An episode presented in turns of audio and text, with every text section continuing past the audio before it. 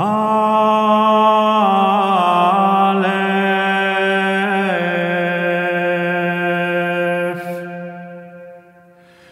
Quam docedet sola civitas.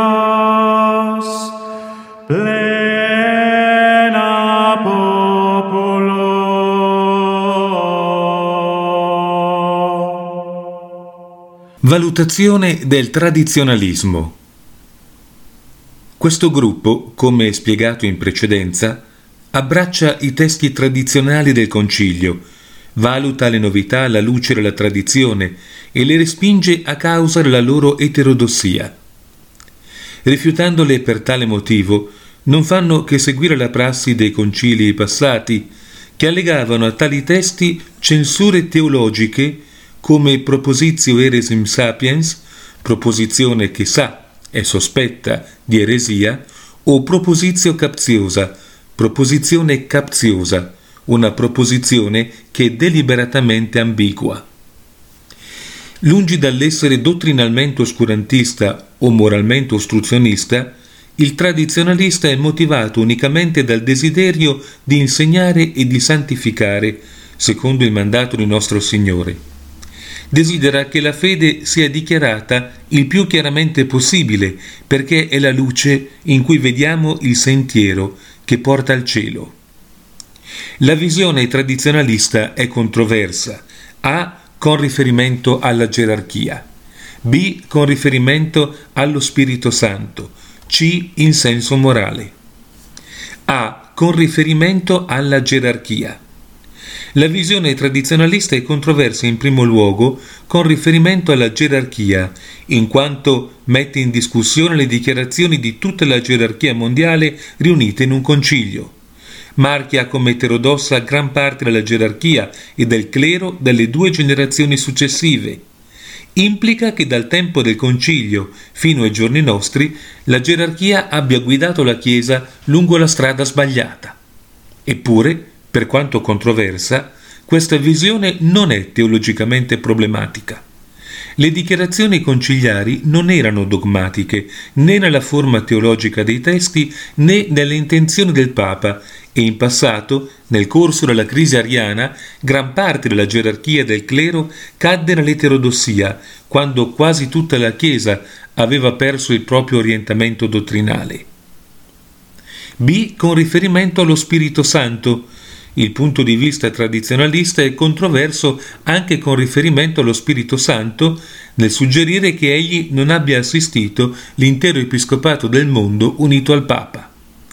A questo dovremmo rispondere dicendo che in effetti lo Spirito Santo può assistere la Chiesa in due modi, o positivamente, nell'approfondire e chiarire la dottrina della Chiesa, o negativamente nell'impedire alla Chiesa di cadere nell'eresia formale. Così sembra che abbia assistito il Concilio Vaticano II.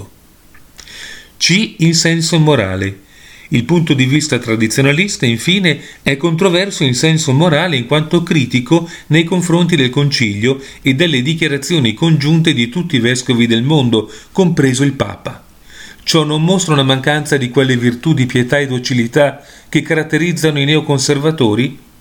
No, pratichiamo pietà e docilità verso la gerarchia se rispettiamo la loro dignità ecclesiastica e se seguiamo quei loro insegnamenti conformi alla fede. Ma se insegnano un'altra dottrina, siamo obbligati a rifiutarla. San Tommaso d'Aquino dichiara non dovremmo assentire a un prelato che predica contro la fede, perché in questo confligge con la prima regola, che è Dio.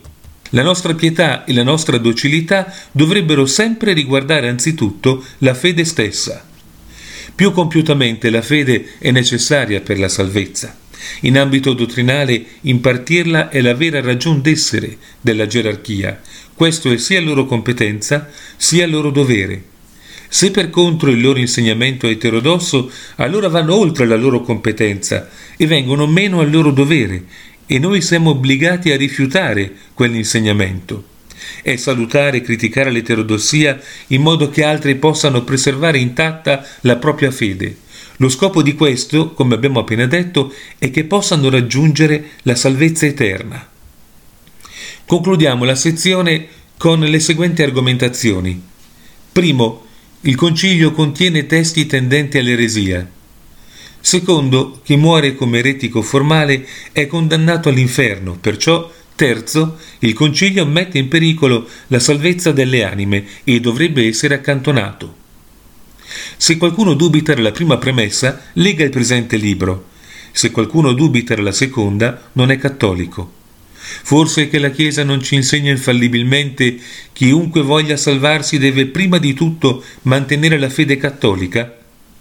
Quanto alla conclusione, si riferisce all'intero concilio, non solo ai testi eretizzanti, perché sebbene il concilio contenga anche testi tradizionali, un laico senza conoscenze specialistiche non è attrezzato per distinguere i testi ortodossi da quelli eterodossi.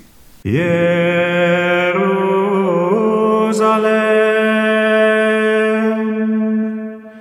Jerusalem,